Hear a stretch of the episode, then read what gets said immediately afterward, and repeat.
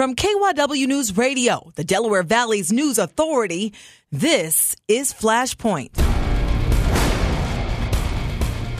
What's igniting debate online and in your community? I'm KYW Community Affairs reporter Cherri Gregg, and we'll run through the big issues of the week that are getting folks hot under the collar.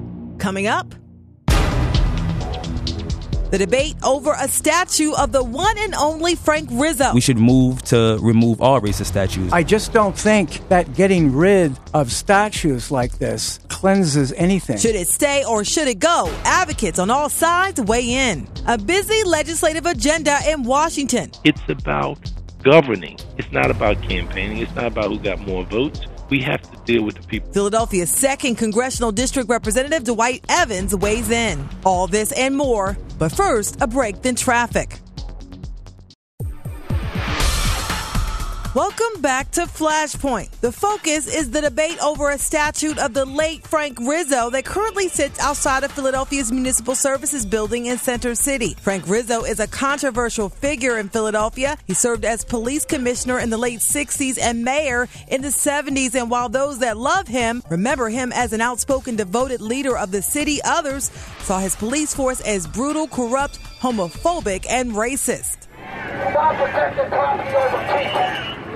Protecting property over people. That sound from protests that took place last month that came after City Councilwoman Helen Gym sent out a tweet calling for removal of the Rizzo statue. It has since been vandalized, forcing the city to put up barricades and assign police to guard it. Here's Mayor Jim Kenney. I don't want to see people angry and hurt, physically hurt potentially, over a piece of metal. With me in the studio to discuss all sides of this flashpoint is Anthony Smith of Philly for Real Justice, which is pushing to remove the statue. Temple history professor Ralph Young of Dissent in America, Voices That Shaped the Nation, and journalist Thom Nickels, who wrote an opinion piece for Philadelphia Magazine arguing that the statue should stay. Welcome to the KYW studios. Should the statue stay or go? Why or why not? And I'll start with the two opposing views and then we'll have Ralph jump in there. Tom, why sh- should the statue stay or go? I think that the statue should remain as a symbol of human imperfection because I think if it is removed, it will not end here. It may be the Rizzo statue now, but five years from now, this will morph into, into a whole other thing. Yeah. And so, Anthony, what's your, what's your response to that? I believe that the statue is a traumatic piece to the elders um, who remember being beaten, dragged out of their homes by Rizzo's police force. And I don't really believe that necessarily survivors of the Holocaust need a statue of Hitler to remember the history. I believe that's a job for the education system. And so, Ralph, talk about it from a historical perspective. What would it do to remove it or keep it there uh, as far as the, the history goes for Philadelphia?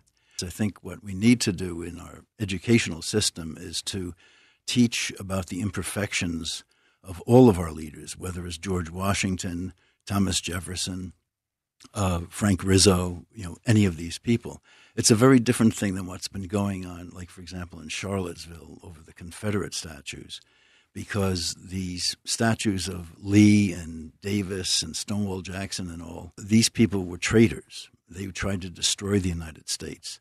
Now, Frank Rizzo, as controversial as he was, and with his basic racial ide- ideas and his very hard handed ways of policing the city, uh, there's a lot of things about him that are really pretty negative, but I think these should be taught to people that he was not a perfect man, but he was not out to destroy the United States. Well, I mean, and I want you to jump in here, Anthony, because there's a lot of folks within communities of color who would strongly disagree. They believe Right. that they were terrorized by the Rizzo administration. And and what do you say to that? We basically deal with the remnants of uh, the police uh, force that Rizzo sort of trained. So the very super violent, almost invincible, not accountable to any system.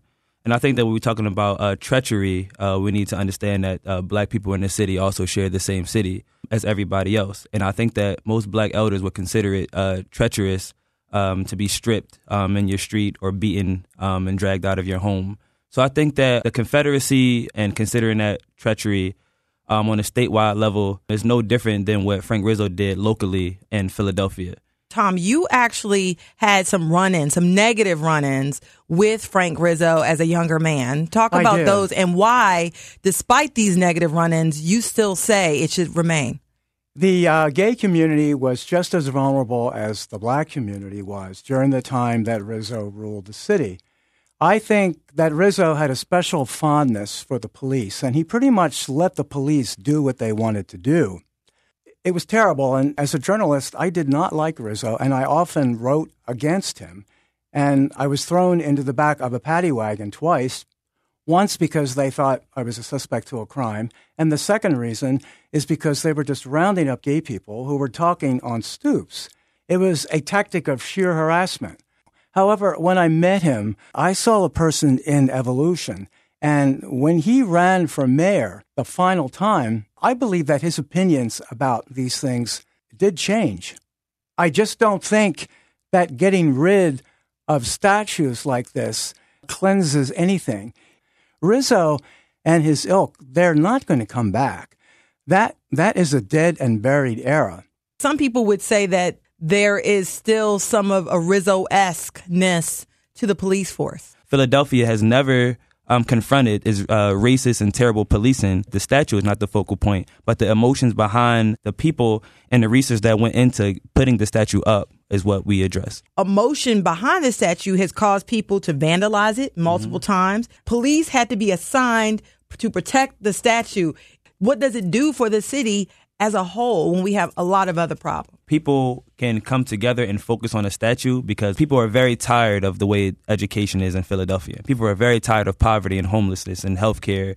People are very tired of policing. And I think that Frank Rizzo is a focal point for that um, because he represents such an oppressive, expensive, um, emboldened police force. The, the Frank Rizzo statue, Tom, is the, the focal point of That's frustration. True. That's a good point. I know that the emotions behind the statue can sometimes carry weight. I just don't think that if we take a statue away, all these problems are going to be corrected magically because a symbol is removed. The Art Commission is now assigned to hold hearings this fall and to decide and to determine what is going to happen with this statute. I want each of you to propose hmm. like what you think should be done.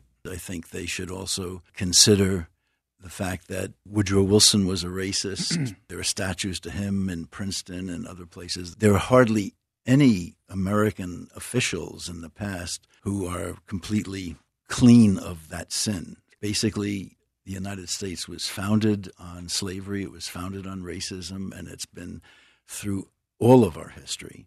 Yeah. And it's very difficult for people to get beyond that, but people are trying. And so, Anthony, what do you what do you think should be done? We should move to remove all racist statues, and if if it is if we find it that difficult because racism is ingrained in every fiber of the country, then we need to start removing them and start having an honest conversation in the so-called post-racial United States. And so, what do you think, Tom? No matter where that statue is placed, there's always going to be trouble. It's not going to be safe in a public space. We need to sort of uh, come together and think up something positive. Well, I want to give each of you a final word, 15 seconds. So, September 14th, uh, Philly Real Justice, Black is Back, and Sankofa Empowerment are coming together to have a rally again around the statue starting at 9 a.m. And it'll be a bigger unified force of what the black and brown community um, and the queer community feel about policing and the Frank Rizzo statue in general. All right, final word. Well, it kind of reminds me of William Faulkner's famous comment that the past is not even a past. You know, it's still with us. Yeah. Final word, Tom. Just be very, very careful when the subject is war on statues, because we don't want to go the way of New York City, where they've stooped uh, to the level of removing tiles in the subway that look like miniature Confederate flags. This is where this insanity can lead. To Anthony Smith, to Ralph Young, and to Thom Nickels, thank you so much. Thank you. Uh, thank, thank, you. you. Next up, our newsmakers of the week are Philadelphia based entrepreneurs who created wearable tech that protects women. It sends your GPS coordinates to emergency contacts to get you immediate help. I'll tell you how they came up with the idea and how it's changing lives. Radio.com.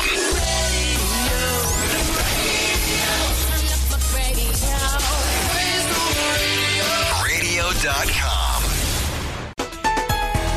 This is Flashpoint, where we talk about the issues that get everyone hot and bothered. I'm your host, Cherri Gregg. Our newsmaker of the week had a front row seat to the rescission of the deferred action for childhood arrivals that protected dreamers, those immigrants brought to the U.S. illegally as children, also to other heat in Washington. Second Congressional District Representative Dwight Evans, thanks for calling into Flashpoint. Now, you guys have had a really busy week in Washington uh, now that Congress is back in session.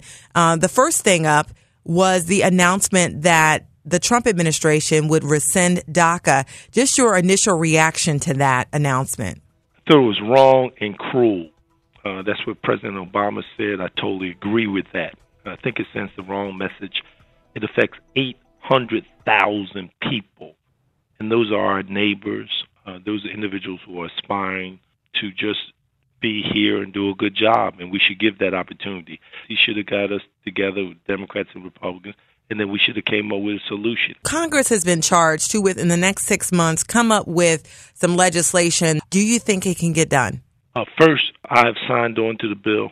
Uh, there is a bill that's been introduced in the House already. There's a bill introduced in the Senate. The second part I think is very important is that there should be a joint message from the House and the President together that we are going to fix this problem. I don't think you do it the way that the President has done. I think that's been wrong. So the answer is yes, we have no choice but to do it. Is this bill basically DACA, but yes. in the form of an actual law, not an executive order? Exactly. We've taken what was the executive order, and now it is in the actual language. Democrat and Republican introduced that bill, and same thing in the Senate. We just have to push it through the process ideally, I would love to get that done. The same kind of urgency we've done with the hurricane as well as the debt limit. We should stay here and get that done. Yeah, and, speaking of the debt limit, I mean, there's been lots of talk about the Democrats cutting this deal with President Donald Trump to the chagrin of his own party. Now, is this something that you see in the future, and do you have any insights on that deal?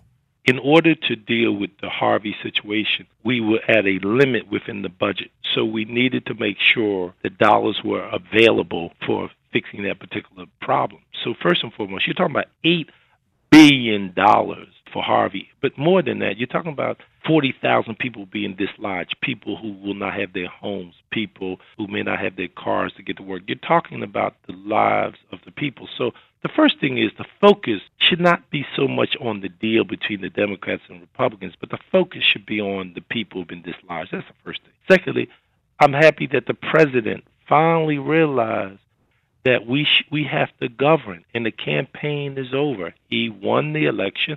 I was not for him. That's not the issue now. So I'm happy he understands it's about governing. It's not about campaigning. It's not about who got more votes we have to deal with the people. Yeah. And so, what are some of the big items uh, on the agenda that you're focused on right now? I'm focused on school modernization. Dr. Hite came out sometime last year and said it would cost $5 billion to address school modernization. There's a direct connection between school modernization and, and education opportunity. For example, Roosevelt Junior High School was built when Teddy Roosevelt was president. That's over 100 years ago. The second thing I'm trying to deal with food insecurity. Uh, the president is trying to reduce the SNAP program. I think it's rather ironic that in Harvey they need more access to the SNAP program on one hand, and on the other hand, he's trying to reduce it. And last but not least is what I call middle neighborhoods neighborhoods that are caught between declining neighborhoods and growth neighborhoods. They are the bread and butter that that holds the city together. Recently, uh, we just heard breaking news that Education Secretary Betsy DeVos would now be um, reversing some of the Title IX work that is done to curb sexual assaults on campus. Another Obama administration initiative. Any comments on that? We got a lot of player hating going on here. Them being obsessed with trying to dismantle things that President Obama I think is is is anti-American and not beneficial to the people of this country. The Muslim ban, all of the achievements of Title IX seems like it's counterproductive behavior.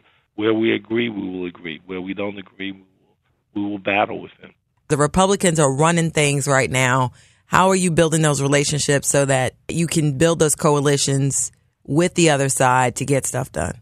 We have to get past the titles that have and focus on the relationships. Went to Alabama with John Lewis, up at Penn State with G.T. Thompson, who's a Republican, who is vice chair of the agriculture. I was with him, and Brian uh, Fitzpatrick, who who's a Republican. So there's things that just very quietly and methodically I've been trying to build those kinds of relationships that are necessary. And I've been using everything in my political toolbox to raise the consciousness for people on the things that are important. Thank you for, so much for uh, taking the time Hey, to look, appear I on. congratulate you on your new show. Thank I, you. I think KYW serve a very vital role, a part of democracy. Well, thank you so Dig it. much for being on Flashpoint. Next up, we'll highlight our nonprofit of the week. Each one of us lost a child to homicide. We decided to come together and unite. For ways their union is empowering families. But first, a break.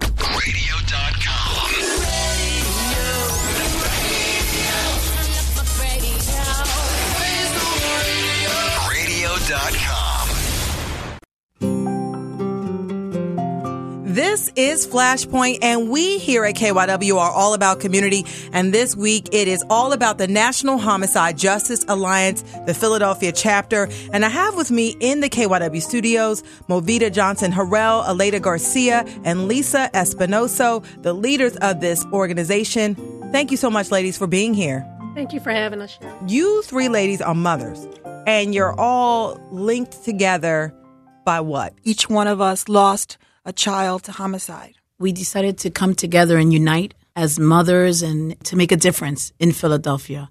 Movita, tell me your story about your loss, and we'll go down the line so people can kind of get an idea of the passion behind this. I moved to Lansdowne, Delaware County. My son had gone up to Germantown on January 12th to pick up his sister just to make sure that she was safe.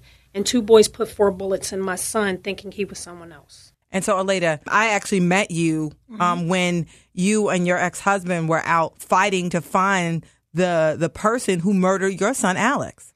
Right. January 24th, 2015, Alejandro was murdered while he was driving his car. Someone had an illegal weapon. He shot 14 bullets into the side of the vehicle and killed him. And so, Lisa, tell our listeners your story. My son Raymond Jose Pantoja was murdered on April 10th, 2016 at B in Allegheny. His he actually went to help a friend who was jumped by seven people and somebody just walked up to him and shot him. One bullet took his life. We have come together to help and assist other families that will receive that news to lead them and guide them into the system on what steps they need to do to be empowered to help and to help solve the case or get a resolution to the case. And so, what you ladies have become, in a sense, is like private investigators. Amongst Yeah. other So things. So give me the yes. laundry list. Of, uh, besides being investigators, your own investigators. What else? We're advocates for ourselves and our families. The whole experience is, is horrible. Going through the grief and at the same time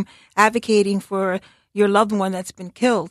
We also have to learn how to access the homicide unit, how to access services, um, talking to the legislators and, you know, messaging and talking to new mothers and, and educating about victim services, victim compensation, um, how to c- uh, connect to crime watchers, how to get the story out. We're all educated women, and we know that there are gaps in the system, and we have been working diligently to fill those gaps because homicide is so prevalent in our communities that our communities are traumatized over and over again. So people are left feeling helpless and hopeless.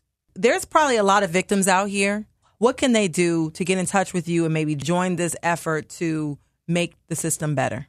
Well, we just launched a website, nationalhomicidejusticealliance.org. We will get in touch with you and we will talk to you. Uh, we are also going to have a presence at the Art Museum on the National Day of Remembrance for Murder Victims, which is September 25th. We are going to do a presentation in white around the fountain with the photos of our children. We'll also be in the Puerto Rican parade because we need everyone to see this. We need to raise awareness. All right. Well, thank you so much. You can get more information at National Homicide Justice Alliance.org. Thank you so much. Thank you. Thank you. Thank you. Well, that's it for Flashpoint. You can follow KYW News Radio on Twitter and let us know what you think by using the hashtag Flashpoint. You can also follow me at Cherri Gregg. In the meantime, if there's an issue that makes you hot under the collar, let us know and we'll walk you through the flames.